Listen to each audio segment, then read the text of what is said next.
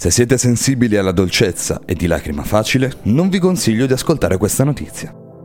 Sono Riccardo Di Vigiano e ti do il benvenuto a TG Kiwi, il posto a portata di cuffia dove rimanere sempre aggiornato su ciò che di nuovo imperdibile i mondi della musica e del cinema hanno da offrirci.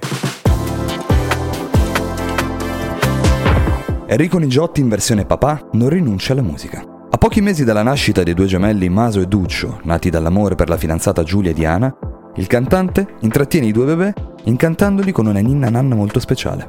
Il video è stato pubblicato sui suoi profili social, in cui lo mostra con chitarra alla mano, mentre intona i versi della sua canzone inedita, per far addormentare i due figli, nati appena lo scorso marzo. I piccoli sono sdraiati nei loro box e non possono fare a meno di volgere lo sguardo al loro babbo.